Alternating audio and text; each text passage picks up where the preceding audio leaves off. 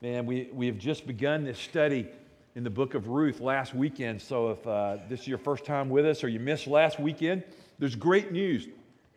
We've had audio online. We quit selling CDs years ago.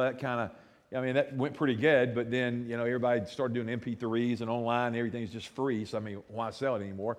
And so they're all there, and you can go back, and then about a year ago or 8 months ago, Jeff brought technology in, and we had their videos of the sermons. We couldn't do the music because of copyright, and I hate that for you, but the messages are there. So go back and catch up. Go over Ruth 1. We're in the book of Ruth. We're going to go to chapter 2, and that's right after the book of Judges, if that helps you. And it's the 8th book of the Bible, of the Old Testament. And we talked last weekend about Ruth, the Moabite, and just her life, and man, how she speaks to us. And if you remember saying, I said to you that it's really a chick flick. It's a love story. There's nothing blown up. There's no great kings come to power, or anybody killing or stealing anybody's wife or anything. It's a lot of dialogue. Some of you thought that was funny. Some of you think, I don't think that's funny. I think that should be life for all of us. Okay, but it's a great story. It's a story of redemption. It's a story of hope. And that's what I call this series, is Ruth. But if you want to know under that, I'd go finding hope. Man, Ruth found hope in her God. She found hope in her kinsman and redeemer. But we're going to talk about that today. And the book teaches that when you go through trouble, and we all will, you need to know about your God. When you go, write that down. That's just a bonus because you showed up. When you go through trouble, you need to know about your God. See, she was a Moabite, and they worshiped foreign gods. They worshiped satanic gods. And she married into a family that had a history of walking with God. And they went down to Moab, stayed in there about 10 years. But yet, along there, she had learned from her family about Jehovah, about the true God. And she had an amazing faith. I'm going to talk today about there's a foreshadowing of Jesus. You see, I've always been a proponent that if you love Christ and you love grace and you love the New Testament, you need to go back and read the Old Testament. Christ is concealed in the Old Testament. He's revealed in the New Testament. And we live in this dispensation of grace in 2013. But if you'll go back, you'll see Christ if you look. You'll see four shadows of Christ. And traveling back to Bethlehem from Moab is where we pick up, and that's where they find themselves in a story. And there's this overarching theme all through Ruth, and it would be this: my God is sovereign. My God is in control. My God is my refuge. My God is my king. He's a God of sovereign providence, and he takes care of those that love him. I want you to open, if you haven't already, to chapter 2. And I want you to stand with me. We're going to read just 13 verses. Chapter 2. It's only 80 verses in the entire book. And I'm not going to read all of them. You're like, well, thank you, Jesus. You should have come Friday night. We stood for 2.5 hours. And it was amazing. No, we didn't stand for 2.5 hours. We stood and we worshiped and we knelt. Just want to put a plug in. You don't want to miss it. Chapter 2. It says, now there was a wealthy and influential man in Bethlehem named Boaz, who was a relative of Naomi's husband, Elimelech. And one day, Ruth the Moabite said to Naomi, let us go out into the harvest fields to pick up the stalks of grain left behind by anyone who's kind enough to let me do it. And Naomi replied, all right, my daughter, go ahead. So Ruth went out to gather grain behind the harvesters. And as it happened, she found herself working in a field that belonged to Boaz, the relative of her father-in-law, Elimelech. While she was there, Boaz arrived from Bethlehem. She greeted the harvesters, and the Lord be with you, he said. And the Lord bless you, the harvesters replied. We'll come back to that later. Then Boaz asked his foreman, who is that young woman over there? Who does she belong to? In other words, in verse 5, that is one hot woman over there. Who is that babe? That's just loose Hebrew, okay? Just hang with me. Verse 6, and the foreman replied, she is the young woman from Moab who came back with Naomi, and she asked me this morning if she could gather grain behind the harvesters. And she's been hard at work ever since, except for a few minutes rest in the shelter. And Boaz went over and said to Ruth, listen, my daughter, Stay right here with us. And when you gather grain, don't go to any other fields. Stay right behind the young women working in my field. Seek which part of the field they're harvesting and then follow them. I've warned the young men not to treat you roughly. And when you are thirsty, help yourself to the water they have drawn from the well. And Ruth fell at his feet and thanked him warmly. What have I done to deserve such kindness? She asked. I am only a foreigner. Yes, I know, Boaz replied, but I also know about everything you have done for your mother-in-law since the death of your husband. I've heard how you left your father and mother and your own land to live here among complete strangers. May the Lord, the God of Israel, under whose wings you have come to take refuge, reward you fully for what you have done. And I hope to continue to please you, sir, she replied. You have comforted me by speaking so kindly to me, even though I am not one of your workers. You can be seated. And just 13 little verses from the book of Ruth, chapter 2.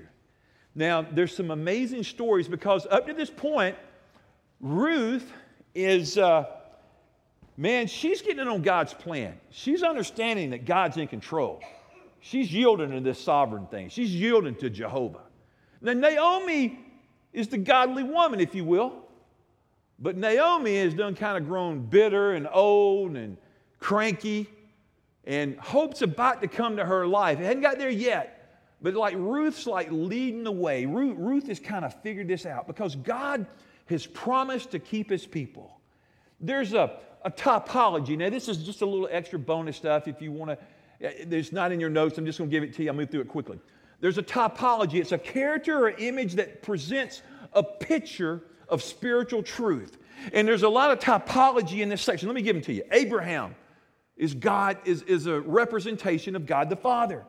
Isaac here is a foreshadowing of Christ the Son. Elimelech is the faithless father because he is a faithless person. Had he been faithful, he wouldn't have ever gone down to Moab. Malon and Kilion, they're sickly sons. We talked about that last weekend. Naomi is a representation here of the nation of Israel, the Jews. Orpah she represents the unbelieving Gentile generation.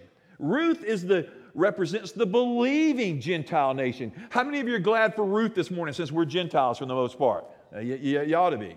And the harvest in the scripture represents the end of the age which will come. And Boaz, I love Boaz. Boaz is Christ the Redeemer, the kinsman Redeemer, which I'll try to get into over the next couple of weeks. But it's just a powerful story of God's grace. Now, let's look here. We're just going to try to walk through it. Verse 1. Boaz is a wealthy, influential, powerful man. He's worth imitating. He has the character of God.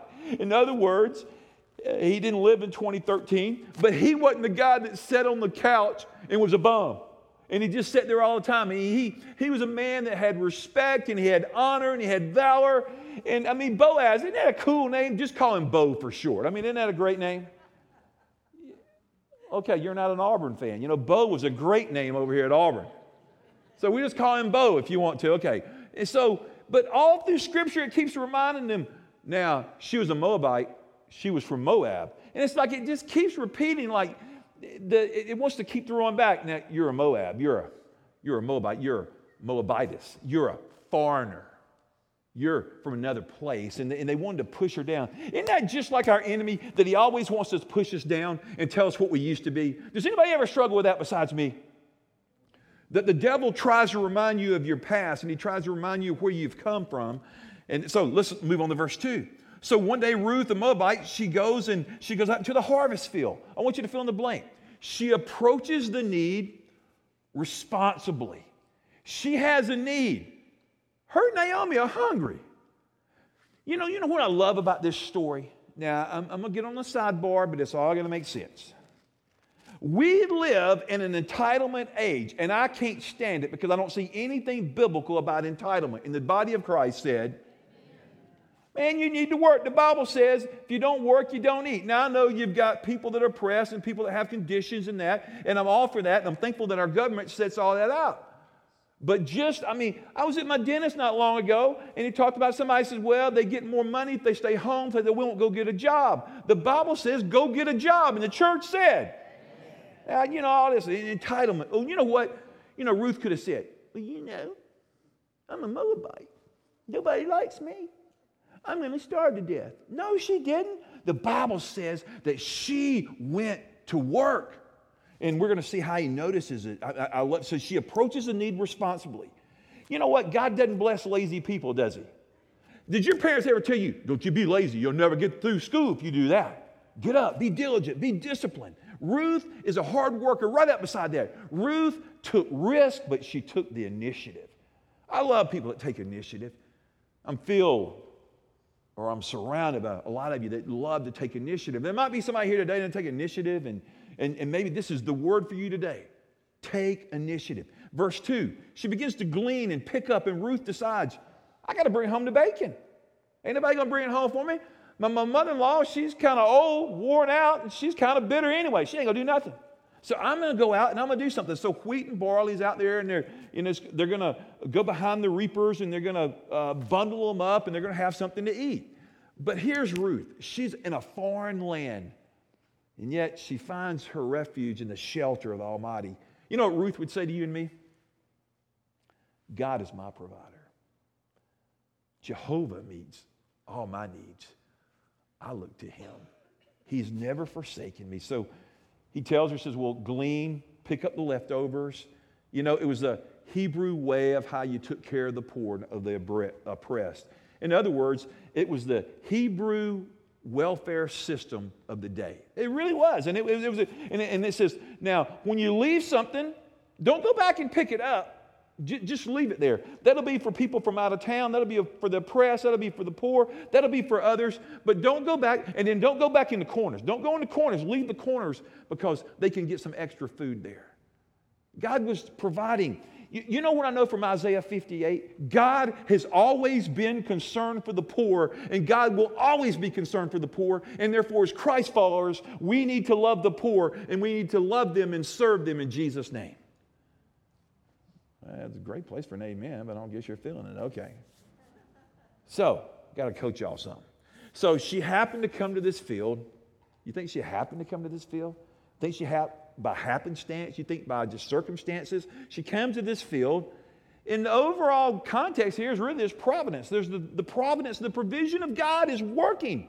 And in verse 3, she goes out and works in this field, and she sees how God works, and God is sovereign, and God is in control, and is the providence of God. And I know some of you are like, dude, I like it, Pastor, when you start talking about the providence and the sovereignty of God, because I believe in it. But I'm also, let me just go ahead, just free because you're here, I'm an Arminian. It means I'm trained in Wesleyanism, and I'm trained in free will, and I believe in free will, and I believe in the sovereignty of God. And I'm hoping right now I'm making some of you mad, and I'm hoping right now I'm stirring some of you up. Because let me tell you what I learned a long time ago. You can argue both sides of the coin, but our God is great. We sang about it. Our God is a mystery, and nobody figures out God. Hallelujah. Well, I don't guess all of you agree with me. That's okay. He does it all.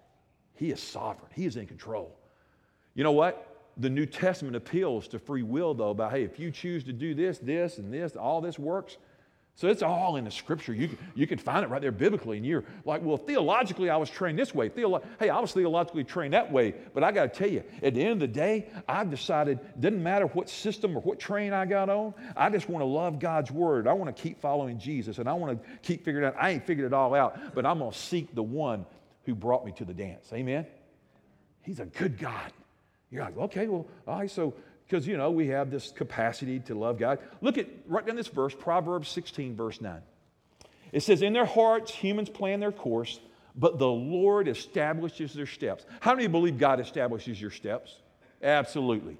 He knew you were going to be here today. He established your steps to walk into a house of worship. He established you to do this. God provided for Ruth. He provided for Naomi, and Naomi begins to soften.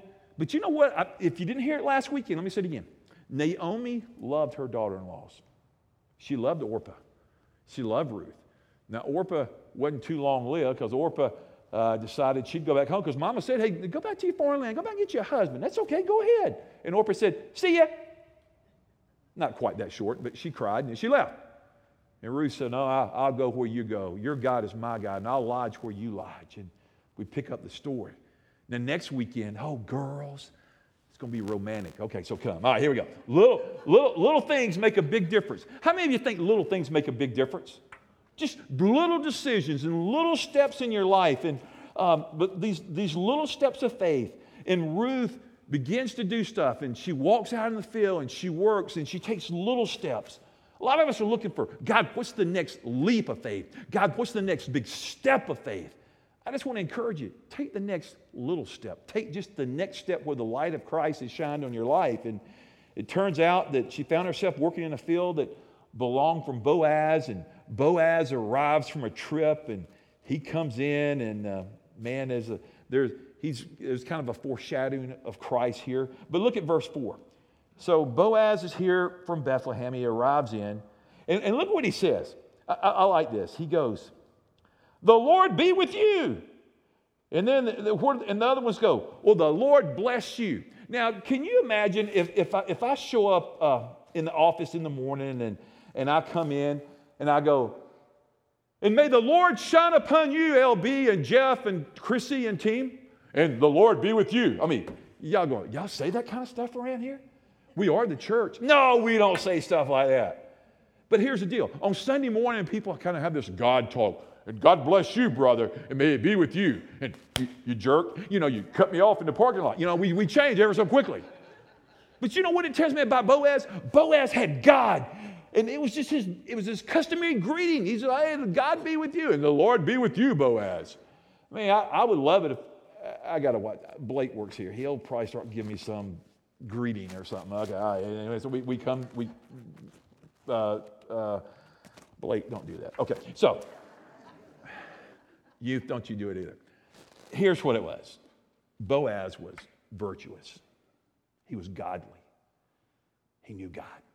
Ruth knew God. And you know what else I see here? This young woman from Moab. Right now, if you're taking notes, she's a Proverbs 31 woman. She's a diligent, hard-working woman. She makes a difference. She's trying to be true to God. And I would say to you women today, are you looking for a guy? Don't yell it out. Number one, look for a guy that loves Jesus. And here's the next tip. Look for a guy that's got a job. Okay, all right. Yeah. Hey, let's pass the plate again. That seemed to kind of resonate with y'all. Okay. All right. There's character and action here. I thought it was funny, huh? All right. So Ruth's demonstrating her genuine faith in God. She's following God. In verse 7, it says she went to the field and she worked steadily. Man, that was one hard-working woman. I mean, man, she knew, man. She was committed. And a matter of fact, the foreman for Boaz, he noticed this woman. Let me give you a side principle. We work as unto the Lord, not to man. Everybody, we all need to be diligent in our work, right, church? And people will notice it. That's the indictment on this generation, that this generation won't work. And I say, let's refute that as the body of faith, as believers in Jesus Christ. Let's be known for our hard work. Amen. So they're like, well, man, I don't know. Well, yeah, you work hard, you keep a job. You work hard, you might get promoted. You be a bum and you try to fudge and come in late and go home early and all that. Hey, they'll find somebody else. You know what else I learned from Ruth? God loves nobodies. She's just an old Moabite woman in a foreign land with a foreign God. And we're going to see the love of Jesus for this woman. The love of the Father. God loves nobodies. Hey, we were all nobody till Christ came in and made us the precious treasure of heaven, and He redeems us. So let's move with it. So in verse 7, let me glean. And she asked in humility, could I glean? Could I gather from your field? You know what I learned about Ruth? She's a humble woman. She bows to the ground. That's the Hebrew way of being grateful. Kisses the dirt or whatever, and then she gets up and she wants to work, and she's a humble person. The Bible says that God opposes the proud, but He gives grace to the humble. You know what God did in this book here? I see grace. He graced Ruth. Oh, he did. Look at verse 8 and 9. Fill this in. Applauding responsibility with provision. That's what the father does. That's what Boaz does for this woman, for Ruth. He's kind. He's gentle. He didn't put her down. He calls her his daughter. He provides for her. He protects her. He loves her. And then he even provides her community, and he provides her friends. And he goes, Ruth, you're safe here. You're safe in my vineyard. You're safe in my field. There's a protection of life. Write down Psalm 121, verse 5. The Lord is your keeper. The Lord watches over you in the night and in the day. The Lord is your rear guard, but the Lord is your keeper. And, you know, what does Boaz look for? Is he looking for looks or is he looking for legacy? A lot of commentaries go, oh, Ruth, she was hot. She was a babe. She was good looking. And my Bible's got a picture. Y'all come here and let's look. No, I don't have pictures in my Bible. You know, I'm not sure Ruth was a stunning woman. You say, oh, no, wait a minute. No, hold on. Let me tell you why. Ruth was out working in the field. She was out in her dirty, worn dress. She worked hard. Now, women, I just want to ask you something. Do you look your best when you come in from working outside or working in the field or doing everything? Or is it after you kind of stood in front of the mirror and kind of dialed up and said, hey, mirror, who's the fairest? No, anyway, you're going, hey. You looking your best. At this point, you know what he notices? The foreman noticed it, and Boaz noticed, this woman's got character. This woman's godly. This woman's of value. He looked at her heart. He looked at inward beauty. Now, I'm not saying she wasn't beautiful, but I mean, there's a... How many of you want a person that's got inward beauty more than outward beauty? Well, somebody didn't raise your hand. Okay, all right, well, We'll see how that's working for you in about 25 years, okay? 30 years, 40 years. I was going to give an illustration, but God said keep it to myself. Okay, here we go, I do run a filter through this mouth sometimes. I just want y'all to know. Okay, here's what I want you to do. Write down the word converge. We need to converge with the plan of God. Ruth converges with the plan of Jehovah to serve Boaz, to take care of her mother-in-law, Naomi. In verse 9, he says, I've told the men, don't you put your hand on that woman. I only suppose in that day women were seen as property. Modern-day slavery. They were seen, they were not dignified, they were not valued as the Father had created them. And Boaz shows us in Holy Scripture that every person has value, and I go, especially women, hallelujah. He says, nobody touched this woman. She's in my field. I'm going to care for her. I'm going to give her community. Community. He says, hey, get a drink where, just go over there and drink from the well. And I think it might be a picture of the living water. Hey, go drink of the well that'll never run dry. You go drink over there. You don't have to go get water yourself. But have community. Come live here among us and serve. I went to the hospital. Mike and I went to the hospital to see Deb Moore. She had back surgery. You can be praying for Deb. And we walked into the room, and wish I had the video camera. It was the perfect picture of community. I got there, and there was her small group all sitting around the bed, laughing and telling stories and praying and encouraging. And just it was awesome. She was not alone. She had community. Why not tell you that story? Because I'm always telling you, don't do life alone. Do life together. And then verse 10 and 11, Ruth, acknowledges the kindness of Boaz. You know what I'd write in parentheses? Gratitude jumps all out of the woman Ruth. Gratitude was expressed from her heart. She was grateful, and she knew nothing of entitlement. She only knew the goodness of God, the goodness of Boaz, this man. And she says here in Scripture, why have I found such favor in your eyes that you notice me, a foreigner? And Boaz replied, I've been told all about what you've done for your mother-in-law. But now I see it with my eyes. You served with such a pure heart. And may you be richly rewarded by the Lord under whose wings you have come to take refuge. This man, he's just godly, man. He's speaking blessings. That's a job for you and me to speak blessings over one another. And there's favor here. Do we long for the favor of God? Let me ask that again. Do you long for the favor of God? I long for that. I want the favor of God. I've prayed Psalm 5 over my family for over 3 decades.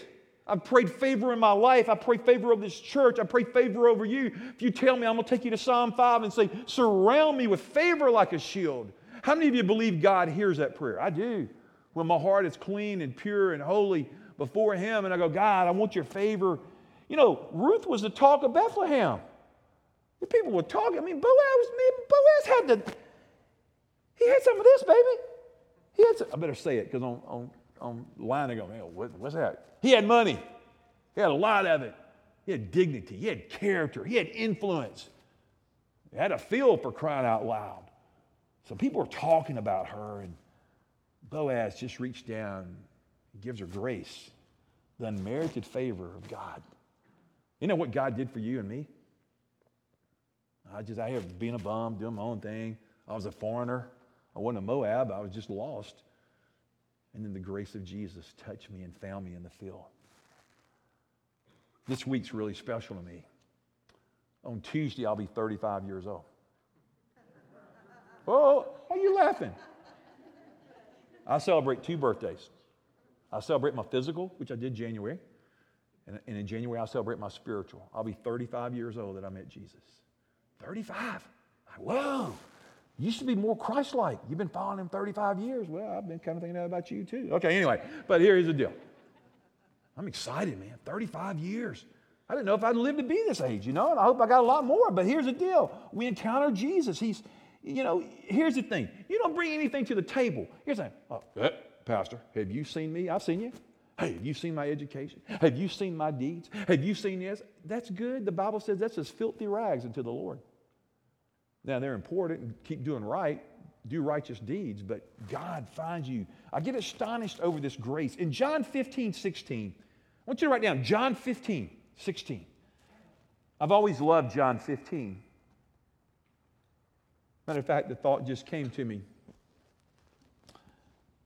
The day that Rachel was born, 28 years ago, we didn't have the suites that y'all have today. We had a gnarly looking room with a straight back, horrible, hard chair, and I had a beautiful bride laying in a bed with a baby. I made a mistake. We'd been there for hours. I said, my back's hurting me. I shouldn't have said that. Like, no, baby, you're doing good. You're doing real good. And I come up and see y'all now. Y'all got recliners, and you got ESPN, and you all hanging out. It ain't right. But I'd sit there and I'd pray for her, and she goes, you know, man, she gave me 2 beautiful girls. And I remember I had my Bible over there, and every once in a while she'd kind of close her eyes, you know. You know, I knew all my hee-hee breathing and all that. She told me, take the hee-hee and go over there. Okay. And I started reading John, my favorite gospel. I read John 15 that day over and over before my little girl came. And listen to what John says in the 16th verse. You did not choose me, but I chose you and appointed you so that you might go and bear fruit, fruit that will last, so that whenever you ask in my name, the Father will give it to you. I was asking the Father for something. I was asking Him for a beautiful little girl, a little precious girl that would love Jesus. And she'd bear fruit. She came to Jesus at 3 years old. She's made her mom and dad real proud. Blessed be the name of the Lord. Ask God for His favor. Hey, this ain't in my notes, and I can't even see the screen right now. I say, all right, here we go. We'll get there. All right, here we go. Just wait till the little granddaughter gets here. Oh, you think I'm mush now? Here we go. All right, here we go. All right, here. Let's be mad. Hey, Bo, get me back here, baby. Here we go. All right, verse 11. Knew the history of this woman. You know, he knew the history of this woman. Who you think been tweeting Bo in the field?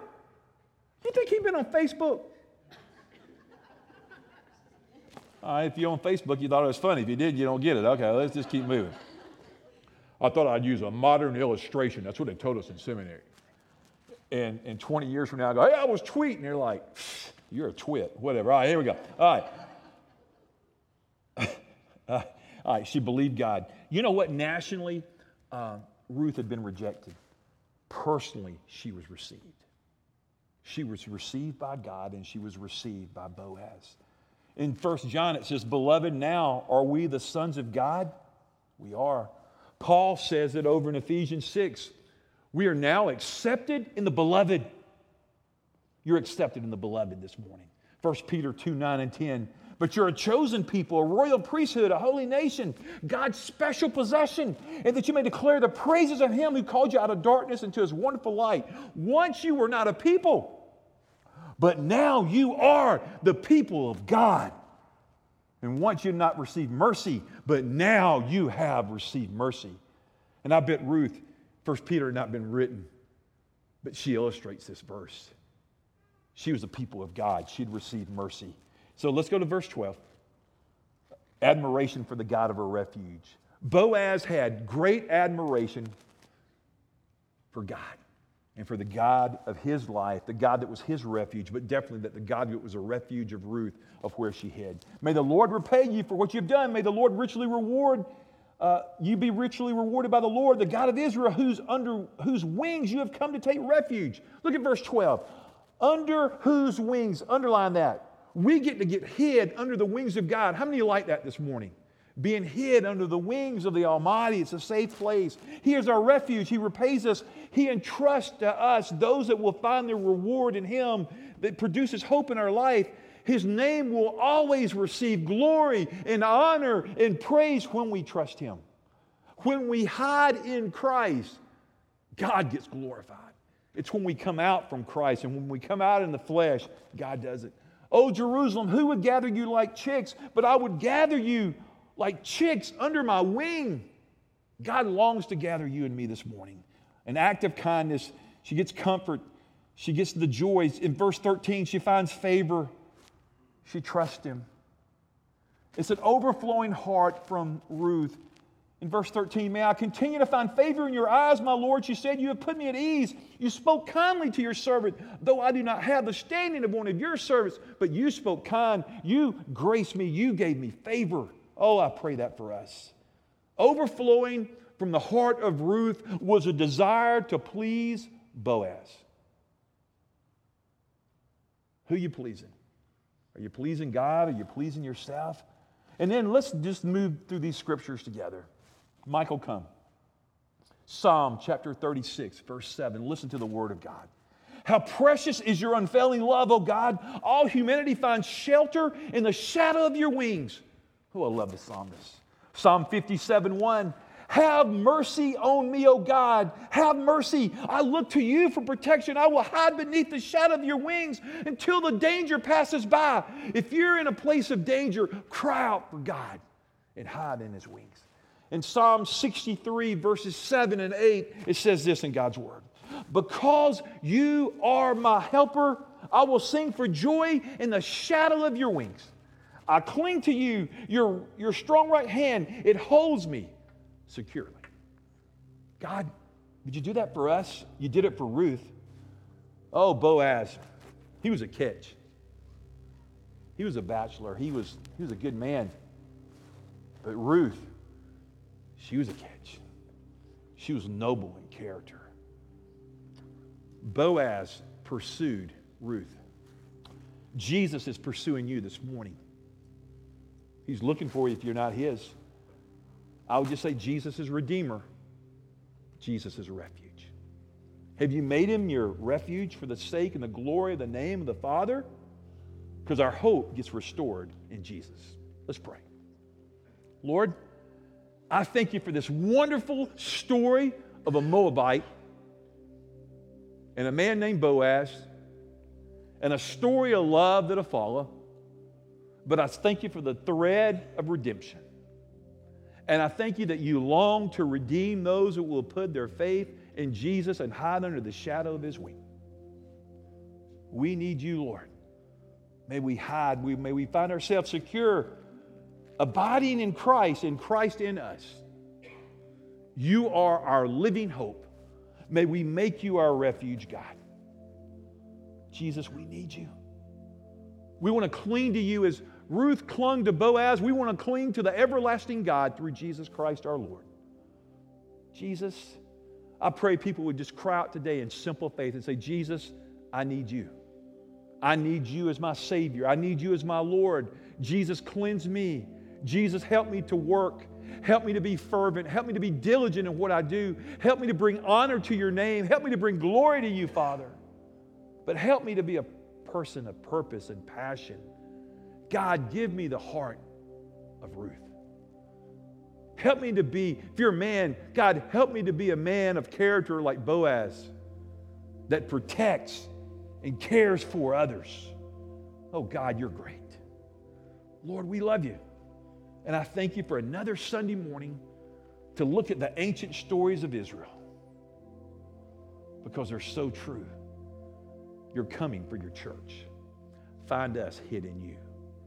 In the name of Jesus. Amen.